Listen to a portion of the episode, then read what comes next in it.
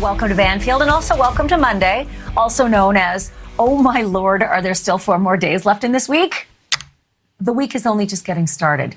But we are already inundated with developments on Mar a Lago, on that investigation, and we are getting answers to a few of those very pesky questions. Like number one, what secrets were being stored in Donald Trump's Mar a Lago pool room? And number two, who exactly had access to them? The what is shocking, but the who is scary. And it's also really weird. And we have a whole bunch of the who's coming up in just a second. We now know that thousands of people traipsed through Mar-a-Lago, while those classified and top secret documents were, you know, right around there, the near the pool, in that pool room. That is the time between Trump's last day in office, January 2021, when the documents were moved down to Mar-a-Lago from the White House, and April 2022, when the Department of Justice asked Trump's team to make the room a little more secure, please. So that's when they added a lock. That is 15 months of potential access for anyone and everybody who visited that resort. And that includes Mar a Lago members and their guests. And then there's really eclectic mix of celebrities who were invited to visit, which included Sylvester Stallone and Vanilla Ice and my pillow guy, Mike Lindell uh, and a really long list that I'm going to show you in a minute. But there is also some new reporting tonight of a potential spy. Can't even believe I'm saying this. A spy with ties to Russia. She went by the name Anna de Rothschild. And by the looks of these photos, she infiltrated Trump's inner circle at Mar a Lago. Now, I'm not even talking about that woman from China who was arrested making her way into Mar a Lago and she was carrying a whole bunch of cell phones. She had a trove of listening devices and debugging gear in her hotel room. That is a whole other lady. I'm talking about this woman. And I'm going to have a whole lot more on this woman and that passport. Don't get too comfy because that's really the passport. That's all coming in a second. But first, some brand new developments on the documents themselves. The intel community actually has been pretty quiet for the last 21 days since the club was raided. Nobody's really sounded the the huge, huge like five alarm fire uh, with any detail yet on just how damaging it could be if those documents get into the wrong hands. But now they are talking, and it does not matter which side of the political circus you buy your peanuts. This stuff is going to curl your wig. According to the unsealed affidavit, that's you know all the parts that aren't lined and blocked and sharpied out. There were some documents that were seized from Mar-a-Lago that made a few hearts sink in the intel world. Here's what the investigators wrote in the affidavit, and I'll quote. The FBI agents observed markings reflecting the following compartments dissemination controls HCS, FISA, ORCON, NOFORN, and SI. Based on my training and experience, I know that documents classified at these levels typically contain NDI. That's national defense information. Several of the documents also contain what appears to be F. POTUS's handwritten notes. F. POTUS is former president of the United States. Okay, so that's a lot of letters. And they all look kind of, you know, spooky and, and everything, but I want to break down what the acronyms actually mean because it matters. And when you actually know it, sort of looks like a Tom Clancy book. HCS means the material is all about human sources, like spies, people, people that we've placed overseas to help us figure out who's out to get us and hurt us. FISA, FISA, refers to information from court ordered surveillance about foreign intelligence, and that includes things like wiretaps. ORCON, O-R-C-O-N, that means that a document is so sensitive that it requires the originator's approval in order to share. So the guy who wrote it has to sign off. NOFORN, N-O-F-O-R-N. That means material that cannot be shared with any foreign entity ever, even our allies, unless you get permission. And SI means special intelligence, and that's stuff like signals and intercepts. And here's why all these things, all these acronyms are so scary. About 10 months ago, while those documents were just hanging out steps away from all the guests who were swimming and drinking at Mar-a-Lago. A chill was going down the spine of our special agents in Washington. They did not know why But all of a sudden, things were starting to go sideways in the world of spycraft. The New York Times says, quote, American counterintelligence officials warned every CIA station and base around the world about troubling numbers of informants recruited from other countries to spy for the United States being captured or killed. Check the date, that's October of last year. Why was that happening? Why, in October of last year, was American intelligence freaking out about their undercover people all being clipped? Did somebody find out about those American assets, about those people, who they were and where they were and what they were doing? Are the ones who weren't actually murdered still alive, maybe somewhere? Like in a gulag? Jesus, are they being tortured somewhere because of what they know and who they work for? Us?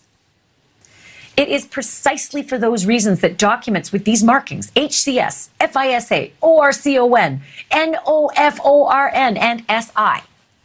It's precisely that docs with those acronyms are kept under lock and key and then put in a sarcophagus and then surrounded by kryptonite and guarded by laser cats. These are really things that are kept in something called SCIFs. You've heard about it. They're secured compartmented information facilities, and they are no joke because real people's lives are at stake. That and billions of dollars worth of our, you know, national defense product and spycraft um, that takes decades to put in place. You know. This woman, the, the director of national intelligence, Avril Haines, she says they are now going to begin a classification review of all the documents uh, to try to figure out if and how the secrets that were inside those documents could harm our country, or if they already have. She says those classified materials out in the open for so damn long uh, could have compromised what she calls, quote, clandestine human sources. That's just a fancy way of saying Americans and foreign nationals were spying for the US. They were spying for us. They were doing the job for us, helping us. That those people may just have been outed and that their lives are in danger. And God forbid that it's happened already.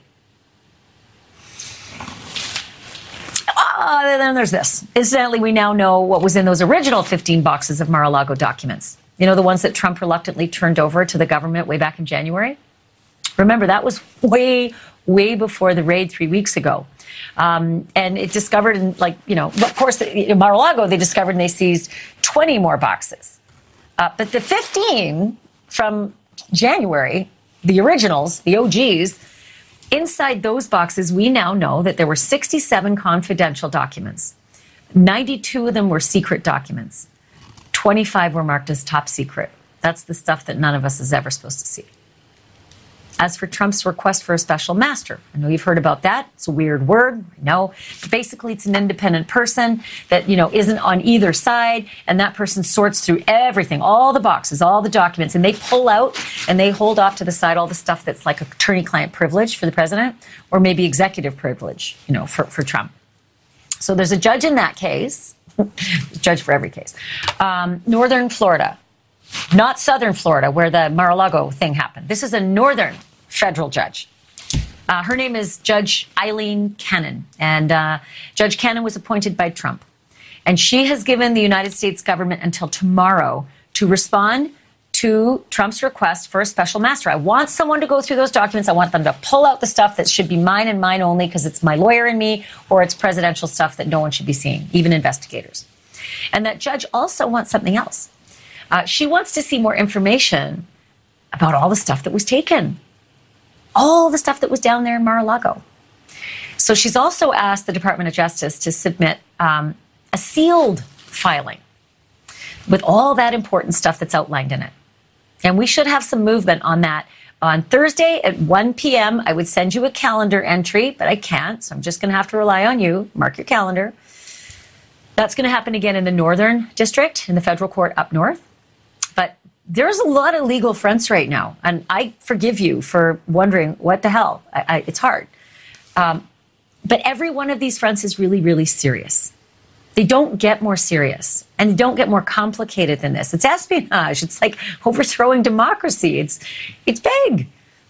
And to that end, ABC News is now reporting that Trump's advisors are freaking out at how tough it has been to find a skilled lawyer. Not just a lawyer, a really good lawyer who knows this stuff. All of the lawyers that represented him during the Mueller hearing are no longer working for him. And sources say none of the heavyweight criminal lawyers want to work with him. As we've discussed before, Trump has a long history of being an impossible client who ignores legal advice and does not pay his lawyers. This isn't disputed. This isn't political. This is like decades of reporting before he ever even had a sniff of the idea of being president. So let's be clear. At this point, any lawyer who wants to sign on with Trump today knows that he or she is not going to enjoy that magical dome of criminal protection that every sitting president gets as a perk. That makes the lawyering sort of easier, right? Because you have that whole thing saying, yeah, we don't charge sitting presidents. And then there's this guy, Trump's heavyweight legal ally, former attorney Alan Dershowitz, Trump's former attorney. Even Dershowitz is now sounding a warning. He wrote an op ed in The Hill, and um, Professor Dershowitz writes this quote, the unredacted portions of the affidavit suggest there may be enough evidence to seek and obtain the indictment of former President Trump.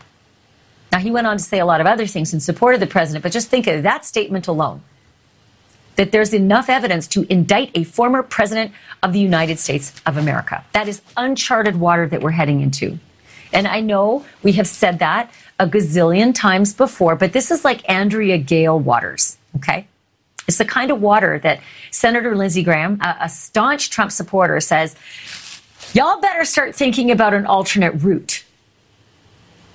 Last night, the senator told Fox News if there's a prosecution of Donald Trump for mishandling classified information after the Clinton debacle, there'll be riots in the streets. Riots in the streets. I don't like that because I like law. That's what I do. And the last I checked, prosecutors do not shy away from following the law because somebody burns down a Wendy's or even firebombs a prosecutor's home or a judge's home or threatens Tony Soprano like revenge. And no disrespect to Senator Graham, he's done a lot of great things in his career but politicians should not be in the business of suggesting that lawmen back off what they do for a living because of what the public might think. I'm joined by three people who know a lot more about this than I do. Laura Ballman is a global affairs and national security expert. She's a former CIA operations officer who ran a counterintelligence division for the United States Department of Energy. Fred Tecce is an attorney and a former federal prosecutor.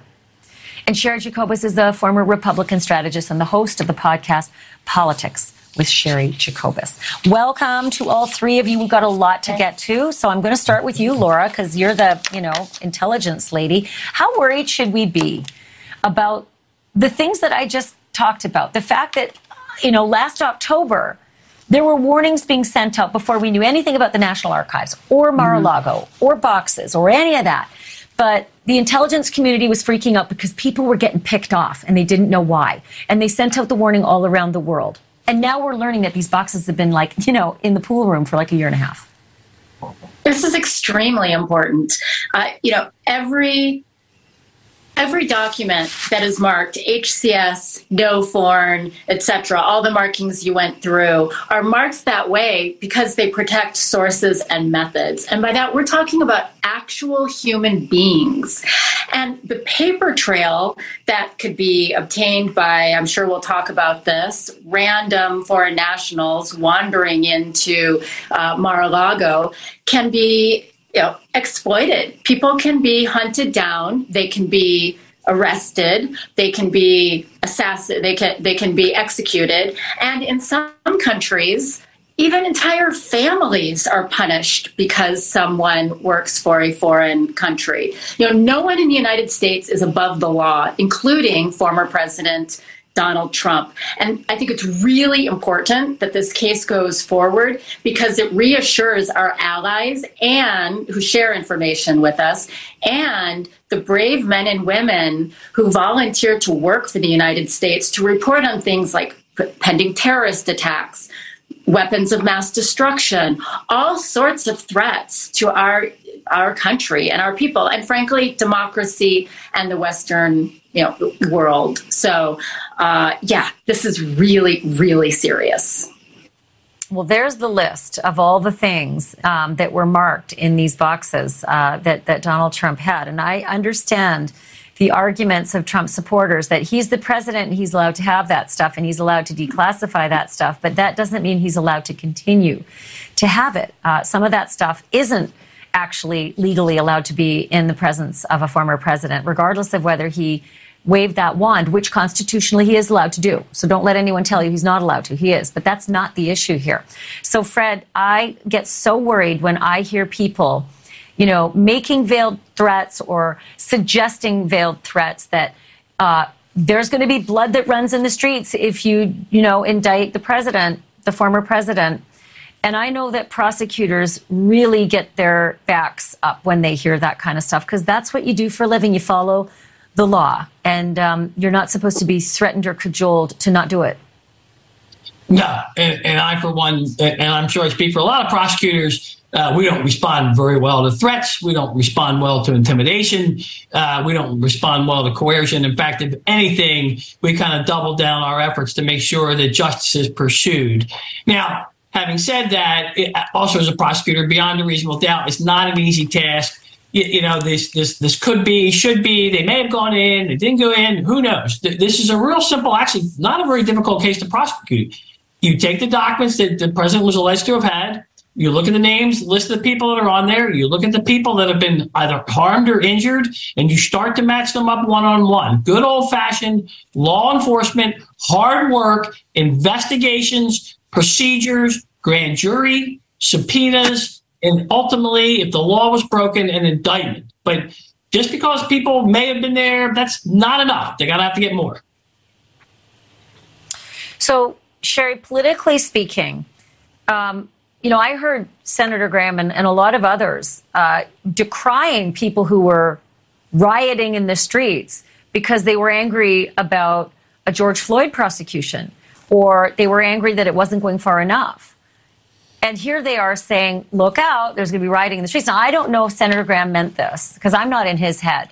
I don't know if he meant, gee, I'm worried about this and it's going to happen. It's, that shouldn't, you know, stop anyone from doing their job prosecuting.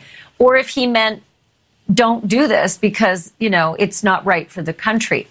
He sure didn't say that about the, the George Floyd prosecution and, and the rioters in the streets. He told them all to get the hell off the streets and stop burning down Wendy's, as most of us wanted them to do. Well, first of all, I want to commend you for the way you explained all of this. It's complicated material, uh, and I, I think if every everybody could watch how you explained this, they'd understand it, uh, and they need to because the reason they that Lindsey Graham thinks, oh, they're going to be rioting in the street. First of all, they won't be rioting in the street, but people don't understand it. So they're more apt to believe the quick soundbite. They're out to get me. They're being unfair instead of following the facts. Uh, and as the facts start rolling out, and I think it's going to get a lot worse, frankly. We know now where there's reports that Trump used to travel around with these boxes of information to foreign countries uh, where our enemies were there and they'd be in hotel rooms. So I think there's a lot more that's coming out. I think the people that kind of suspect this or know this are trying to prepare us for worse information coming out as if it can get any worse. But Lindsey Graham has changed. I knew Lindsey Graham when he was a freshman House member, and I was communications director for the House Education and Workforce Com- Committee. He was a freshman. I used to help him out. He changed under Trump. Something happened to him on that golf trip. So when he says there's going to be rioting in the street, he's calling for rioting in the street. He is echoing what Donald Trump has been saying. It's not going to happen. It didn't work out for them very well on January 6th, uh, and it's not going to work out for them now. I, I think that they are flailing. That, like I said, this is going to get a lot worse. Politically, it was downright stupid for him to say that, to even suggest that, uh, just as it is when Trump does it. It worries me when that gets out because some people take it as as a signal. And, and on January 6th, a lot of people took that as a signal, uh, no matter what they believed or didn't. You know, give them hell. You know, fight like hell. One, one location. It was one. Lo- that was just one location, though. This rioting in the streets all over the country yeah. is just not going to happen. I think they're wishing it would happen. It's not. Well, I sure hope it doesn't, but I am not as optimistic in that respect. Okay, guys, don't go anywhere. Um, Laura, Fred, and Sherry, because um, up next, that weird, weird, long, strange list of people who shimmied and sashayed at Mar a Lago within mere feet of some of our most sensitive state secrets. They are names that we all know Sylvester Stallone, Vanilla Ice, even one of the Beach Boys was there. But if you're not so worried about those guys, what about that alleged spy lady named Anna de Rothschild, or whatever the hell her real name was? How did somebody with an ID like this get so up close and personal with Trump on the Mar a Lago links and so close to our secrets, just, you know, steps away? And then later, he is the infamous school shooter from Paducah, Kentucky. Remember that face? Quarter century ago. That's what he looks like now. And if he gets his way, he will be sprung free. In a moment, you're going to meet the student that he and his gun sentenced to life in a wheelchair. And we're going to get her take on all that. It's all ahead. Welcome back. Who should we be trusting with America's most sensitive state secrets? But clearly the answer is very few, right? and among them, only people on a need to know basis. You know, people with double and triple and quadruple security clearance. These kinds of people go through rigorous background checks before they can see any classified documents. And even if they qualified to see the classified stuff, it does not mean that they're allowed to see the secret stuff. And as for the stuff that's marked top secret, forget about it. Before you can see that stuff, government's going to need to know everything about you your history, your family, your family's history, your friends, your friends' history. And that's only just the tip of the iceberg. But ever since Donald Trump brought hundreds of top secret documents to Mar a Lago, we cannot be 100% sure just who has had access to America's most sensitive secrets. Trump's entire family and all of his friends have had the run of Mar a Lago members of the club can pretty much go anywhere they want. Ditto for anybody who's rented the space for a wedding or a party. And then there is the hodgepodge of celebrities who've been dropping by. Sylvester Stallone was at a fundraiser at Mar-a-Lago in April of 2021. The very tanned and lovely actor George Hamilton was spotted there too. Former New York Yankee Alex Rodriguez has dropped by the beach resort, as has the My Pillow guy, Mike Lindell. And this past New Year's Eve, Vanilla Ice, Ice Ice Baby, he played a show there with the Beach Boys. You're probably thinking, okay, come on, what would Vanilla Ice want with any state secrets? And my answer to you would be probably nothing. But the fact is that he and anybody like him could have jimmied a lock on the pool room door where those top secret documents spent more than a year and a half sitting in boxes on a dank floor next to the room with the stacked up pool furniture. Trump's former White House press secretary Stephanie Grisham told ABC News this, and I will quote her At Mar a Lago, the priority is the members, not security, period. There would be times when a member would bring a guest where the background check was shady and we would get these calls and it was always let them in, let them in. And the vetting process was definitely not what it should have been. And sure, that might be okay when it's Sylvester Stallone or Vanilla Ice. But what if a Russian spy tried getting in? Because guess what? That may have happened too.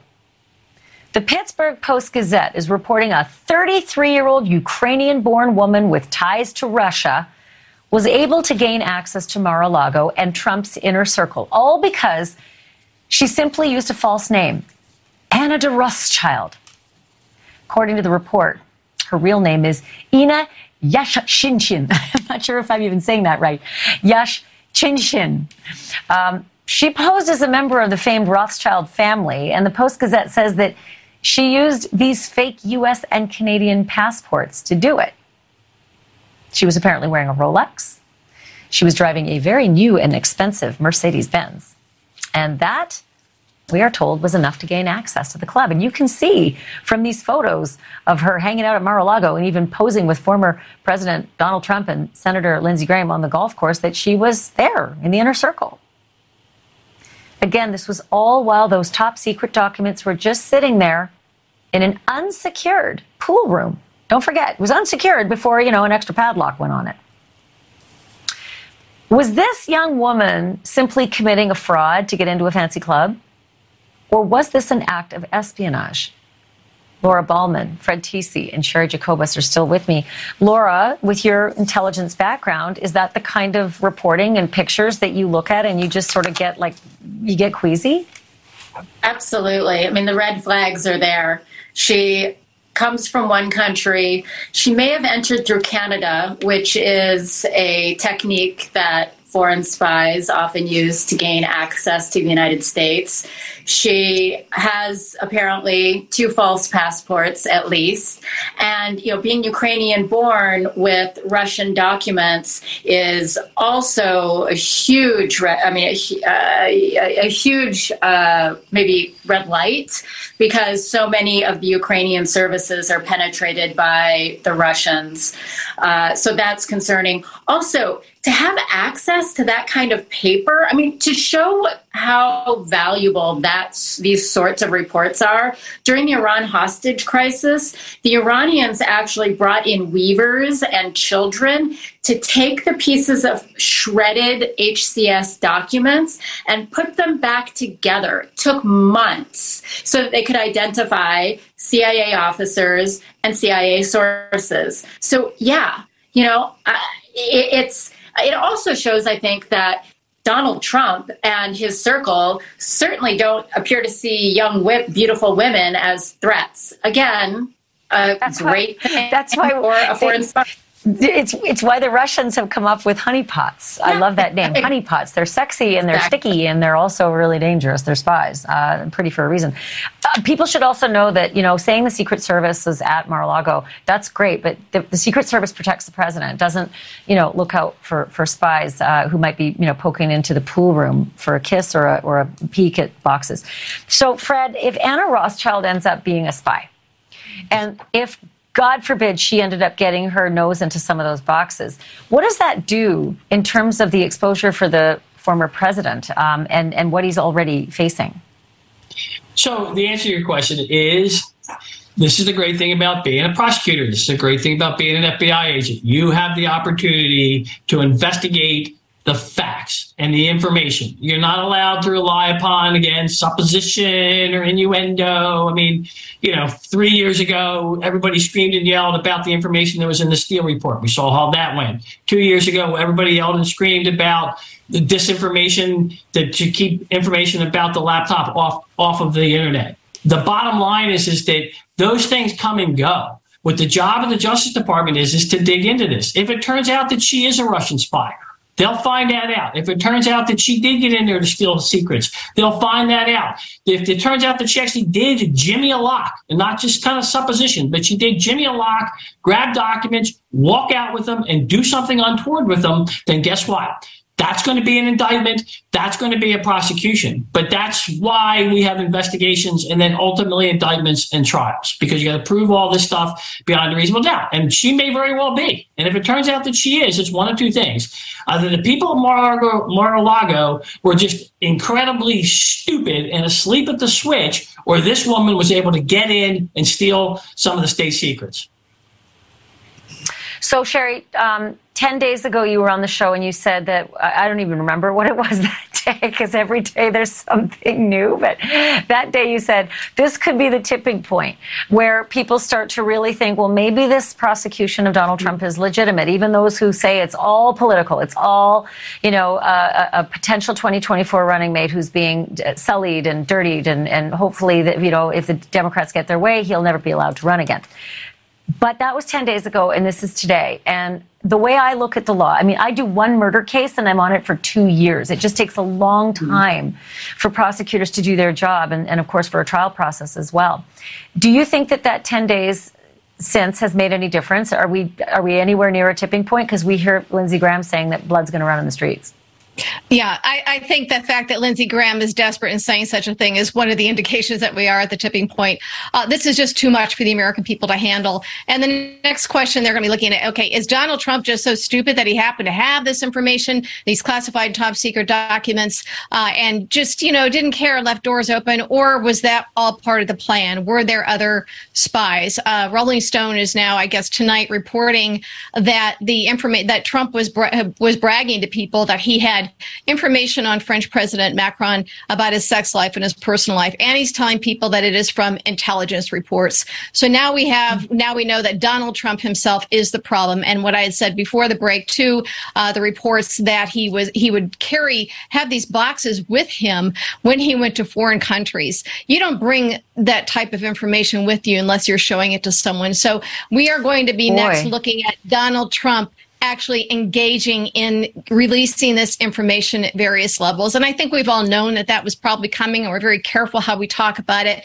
Uh, but this information tonight in Rolling Stone is sort of first now putting our toe in the water because this again i think we have people in our government who know what has happened but preparing the american people for this uh, is, is, different is, is huge and, yes let me be clear. We don't know anything about releasing information. We're just working on holding information at this point. So there's a lot more to go. And, and God forbid our our foreign allies uh, now will continue to, to do work with us and do, you know, intelligence operations, knowing that this, you know, could have jeopardized their agents as well. I have to leave it there. Laura Ballman, Fred Tecce, and Cheri Jacobus, thank you, all three of you. I'll have you yeah. back.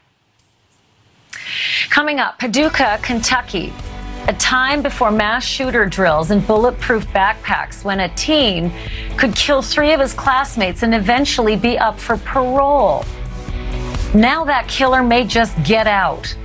But the student that he and his bullets sentenced to life in a wheelchair is about to speak out on this show about that possibility. And later, call it a two step, call it an Irish jig, maybe even a plie. Was this enough to convince this police officer that this driver was sober. We have some street justice straight ahead. Nikolas Cruz was back in court today in Florida, his own life on the line for having killed 17 fellow students at Parkland High School four and a half years ago. We're in the penalty phase of Cruz's trial where jurors are going to decide if he lives or dies for gunning down all those kids. Prosecutors have given the court and the world a glimpse into his mind, and it's awful doodles and drawings of automatic weapons, ammunition, satanic images, pentagrams, even scrawlings asking for the death penalty. All these pictures being shown while survivors and victims' families bear the excruciating task of watching and listening. Final decisions expected sometime this fall. And while all this plays out in Florida, something else is happening in Paducah, Kentucky. Way back in 97, a 14 year old boy named Michael Carneal brought a gun to school and he hunted down three of his fellow students, killed them. Five others survived his bullets. The school shootings at that point were a rarity. This was two years before Columbine. The term school shooting wasn't even in our vocabulary. Michael Carneal pleaded guilty and was sentenced to life in prison with the possibility of parole in 25 years. And it's been 25 years. And at the end of next month, Carneal, who's now 39, is going to face a parole board, and he might be given the chance to walk free. You know, um, it's just a chance, so don't get too wound up about it at this point because the killer may not be released. Maybe not now, maybe not ever. But it is still a reopening of the wounds for the people of West Paducah, and especially for Carneal's victims and their families. Families of Nicole Hadley, Kayce Steger, Jessica James, all of them shot dead. Missy Jenkins was shot in the chest that day, but she survived. She was paralyzed from the chest down, and she's been using a wheelchair ever since 25 years in a wheelchair. And when we come back, Missy Jenkins, now Missy Jenkins Smith, 25 years later, on the possibility of freedom for the shooter who took so much of hers. That's next. Michael Carneal is an infamous name. And we know his name because back in 97, at 14 years old, he did something so terrible, so outside the norm, so despicable that his name stuck with us. He shot up his school. Three kids died, five were badly hurt. And I know what you're thinking. This happens all the time, but Back then, it did not. He was an outlier. He got life, no chance for parole for 25 years, and his number is up. He has a chance at getting out, which is not something that's easy to process for Missy Jenkins Smith. She took a bullet to the chest that fateful day, and she's been paralyzed ever since. And today, she's a public speaker and the author of two books Choose to Be Happy and Lessons from a School Shooting Survivor. And while Missy will never walk again, Michael Carneal is getting a shot at walking free. And she joins me now in a News Nation TV exclusive. Missy, thanks so much for um, for being with me. I always wonder what it's like for somebody who's just had so much taken from them to hear that um, the the killer who nearly killed them um, may end up joining the rest of us out here, the, the ranks of the free. I know it, it is hard because there are um, victims that are having to deal with the consequences and don't have parole and the person that forced this future on us of of our fate of what what our rest of our lives are going to be like is getting a chance that we'll, we will never get for sentence for life. And i think it's just a little frustrating because i don't want others to get the get the idea that there's no you know there's there's consequences but they're not going to stick forever. He could potentially still have some kind of life. I mean he's 39 um, he could have another 30 or 40 years. And that's something that three girls, people I knew that only had one decade of life, isn't going to get. And they don't get parole. And I don't, I don't either. And the, there's so many victims. I've learned that besides there being eight people physically injured, there were so many people scarred that day, even if they were in a surrounding community. That sense of of innocence was taken away, thinking that you know, you go to school without having to worry about someone hurting you. You've lived like a little less than three quarters of your life um, paralyzed because of what he did to you. Thank God you lived. I thank God we're talking. Yes. But you also have two children yourself. You were 15, a sophomore, when you were shot by him, and you have a 15 year old as well as a 12 year old. And I cannot imagine what do you tell them about these active shooter drills that they go through in school? What do they know about your horror? Well, um, I try to share my story with with them so that they know how important it is to look for the signs of, of school violence that it's it's not you don't live in fear but at the same time you need to be able to not act as if it's not going to happen i think there's too many people that that have i guess the way to, they try to cope by saying oh it's not going to happen here we're going to be fine we're okay and I, you know that's something that you can't you can't do you can't live in fear but you also can't not look at the signs of what um, a school shooting, you know, could could be. Um, you know, Michael before this happened, he told people something big was going to happen. He even brought the gun to school two weeks before it happened, and um, people who saw it didn't say anything. So there's there's things that can be done if we just not if we can't just sit and just say, oh, it's not going to happen to us. You know, you have to look at those signs. I have just, you know, uh, 40 seconds left, but I, I, need to ask if you're going to be in court, if you have any chance to be um, heard, and, and if your voice uh, matters in this process of this um, of this parole process. I do. Um, I'm going to be able to to speak. Um, I think every um, victim is allowed 10 minutes, but I really think it's important for us to um, look at his ability to be responsible for himself after this many years. I mean, he's been taken care of since he was 14 um, in in the prison, and so for him to get out at 39 and to be able to take care of himself and even the stressors of of the world now. You know, he said that mental illness is what caused him to do what he did he's taking medication for that, but he's going to be responsible to take care of himself. And I can't imagine the stress of what that can do to a person if he's doing it on his own. I there's going to, um, you know, the victims are going to have a hard time dealing with the fact that he's not, you know, not serving consequences anymore. But it's scary to know that there's a what if. You know, that he. I want to talk to you again.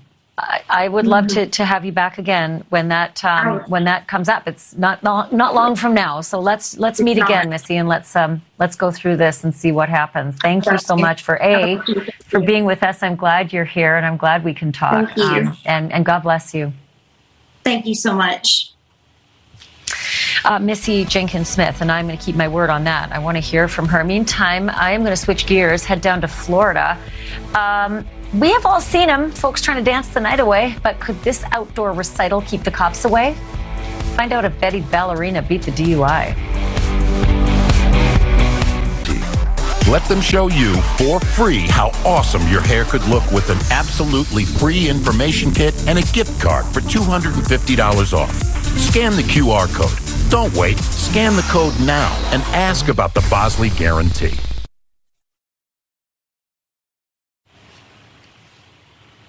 I like a street party as much as the next guy, but 38 year old Amy Harrington has gone next level.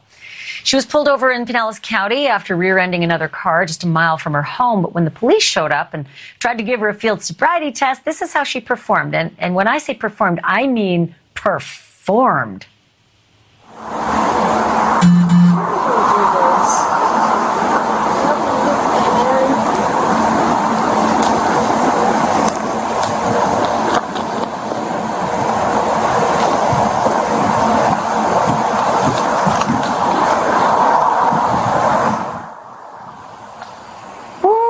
if you're wondering whether this little road show had the desired effect on the responding officers, this should settle all doubt.